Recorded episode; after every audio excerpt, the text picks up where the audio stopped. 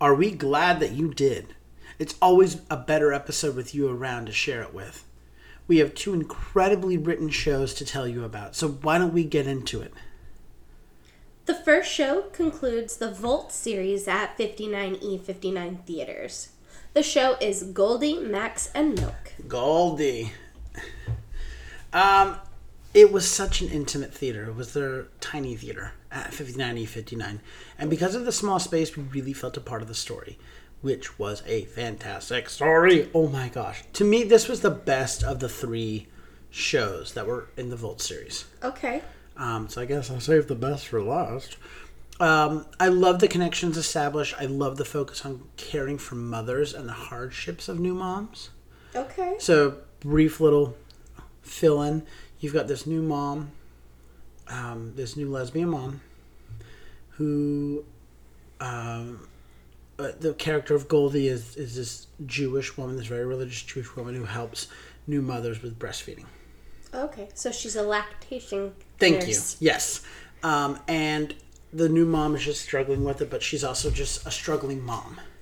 Mm-hmm. You know, just really down in her luck, and her partner just left her, and yet And the way that they came, this former couple came to have a child was with her former partner's brother donated the sperm to make... the egg. Or to make the child, excuse me. To make the egg. I know how babies are made. So yes, you have all these characters, and it is just a really gripping play in it. Then you throw in the mix Goldie's daughter, who, again, very devout, religious family, oldest daughter, a lesbian. So a lesbian also? Yes, but it's very frowned upon mm-hmm. in this religion, in this religious mm-hmm. household. So it's, you know, so there we go. So the struggling mother is not Goldie's? No. Okay. No. So I love that the character is Max, the mom. Love that Goldie and Max have clashing beliefs but establish such a strong bond and lean on each other. Okay. That's the great thing. And I've mentioned that Goldie's daughter is a lesbian, which is amazing. I love that little twist, which makes Goldie and Max even stronger. And Max is also a social worker. Okay. So Goldie knows how to help Max with her newborn issues, but Max knows how to help Goldie sort these issues out with her daughter. Like, it's perfect that they met. I mean, this is just, such a simple story, but so brilliant. The actress playing Lisa, who is Max's former partner, was amazing. She reminded me a lot of Cynthia Nixon, actually. The way she looked in that. She was a really brilliant actress. And the action right before intermission left everyone gasping and literally saying no. People were like, no. You saw it coming, but you were hoping it wasn't going to happen. She comes over to help, like, let me help you take care of the baby. You're obviously tired. Max falls asleep, and Lisa takes the baby. Yes. Yeah. Spoiler alert. Well, yeah. So I'm glad the show had an intermission, and I was like, I want more. It was so good. The set was fantastic. A perfect apartment falling apart with one comfy rocking chair. And the devil is in the detail. You know, there was a broken drawer in the counter, the dusty and dirty stove that didn't work. You know, all these little details that made it feel just super grimy and just like, oh, man. Even the door being cheap was great. Like, they had this door for an entrance and exit on the side, and it looked cheap. It was not to me, a standard theater door. Mm-hmm. I was like, you probably went to Home Depot and just, like, picked that up. Mm-hmm. The actor playing Mike was awkward and hilarious in the best way. Tall, lanky, with a deep voice. And he's a total stoner. He's a drug dealer, which is great. And the actress playing Goldie was so good. She was so funny and witty. I even wrote down in the note, what a great Jew. You know, she was. And she was a big part of their social media campaign. She was so good. The actress playing Max was amazing. Her eyes were very, very beautiful. And her performance was real and heartfelt. This show was just simple but very fantastic, and I love the story and I love the message, and it just, this really hit it home for me. I was so happy I got to see it. Sadly, the show closed on June 4th, 2022.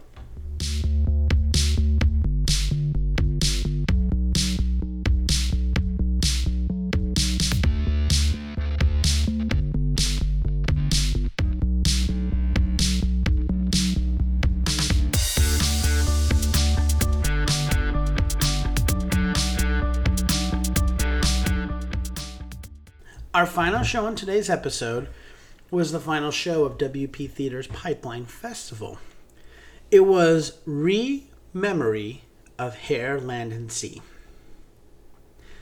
This was a brilliant reading, and still slightly staged.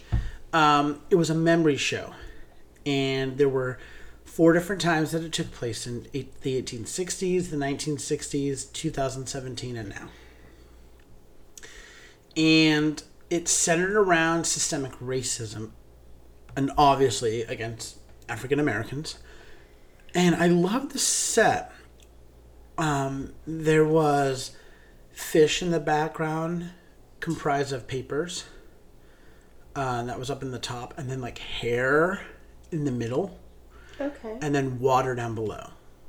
Okay. And these were three of the pivotal elements of the show. Okay. Fish, hair, and water. I know that sounds really weird, but they were. And the three different stories were connected by those three things. And the main character who exists in the now was connecting with the others in the three time periods through her dreams. Okay. So she's a hairdresser, and she was doing someone's hair during this, and she was showing how everyone was, and she's talking and she's telling how everyone's connected through their hair and how their history is woven within there, right? Okay. Mm-hmm. And she has these, like, when she's talking about her dreams, has these, like, flashbacks or whatever. And okay. That's when we see these other moments take place. Mm-hmm. But then, like, they're deep, and then she snaps back into it and goes, oh my gosh, I'm sorry, what? So we have the drowning of the, what they call the fish boys, who were chained together, and that's why they drowned. Oh. They were slave fishermen who drowned because they were chained together. They were pushed off a boat. There was a raping of a slave girl. There was a story of a garbage man in the 60s whose leg gets mangled in a chute. And the company, rather than taking care of him and that, wants to just hide it. There was a discussion in the 1960s as well about the divide amongst the community regarding the civil rights movement.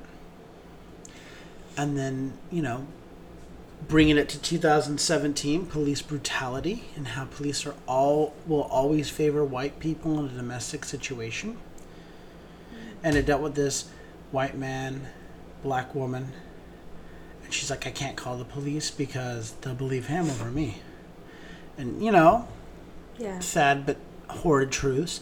And finally, what was really interesting to me, and I'm not saying that it was more interesting or whatever than the other things, but it's just I haven't heard this, is why. On stage. I've heard you and some of our friends talk about it, but the discussion about black hair and how it is trashed due to the desire for white hair. Yes. Yes. And I was like, oh my gosh, this is, you know, so, because we had had discussions with some of our African American friends about this, and I was like, I just think hair is beautiful the way it is. I don't understand why people are trying to mimic someone. I think because there's so much that goes. There's so much history there. Yes. And there's so much that lies in the view of black hair. Yes, and so this is a work in progress. But the fact that it was touching on that, I was like, there's a lot to be done here because, and she was mentioning, she's like, you don't want to do that to your hair and da da da da. Or I remember having this done and da da da da because all the white girls were having it done. And I was like, yeah, I mean, do what's best for... I mean, I used to have really unhealthy hair, and then you were like, no, you shouldn't do this to your hair because it's curly. You need to be doing this. Whatever they're doing doesn't work for your hair. And I was like, oh, okay, that makes sense. And that's just a styling thing. I can only imagine what other races have been doing to their hair because ad campaigns or societies have been like, this is how you should look. Mm-hmm. And I'm or like, this is what is ideal, and then it being reinforced by the workplace, which also just is a random side note, sorry to interject, but if you haven't learned about the Crown Act and the things that are going into to try to pass that, I highly encourage you to look into what the Crown Act is. I mean, it's, folks, it's hair. Wear your hair the way you want, honestly. But I found that really interesting. It was very, very well performed, great preparation, and such intensity. So bravo, well done. And an overall really provoking play. I'm interested to see more. This was only, I think we only got the first act. Oh, wow. So, sadly, the show closed on May 14th, 2022. And this concludes this episode of the Broadway Bulletin. Be sure to tune in to our next edition, coming out every Tuesday and Saturday. So until next time, I'm Andrew Cortez. And I'm Hope Bird. Reminding you to turn off your cell phones. Unwrap your candies and keep your mask on. And keep talking about the theater. In a stage whisper. Thank you.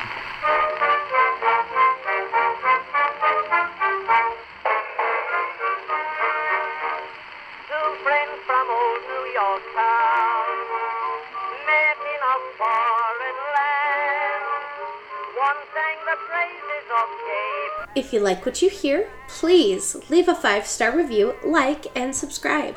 You can also find us on Facebook, Instagram, and Twitter at StageWhisperPod. And feel free to reach out to us with your comments and personal stories at StageWhisperPod@gmail.com.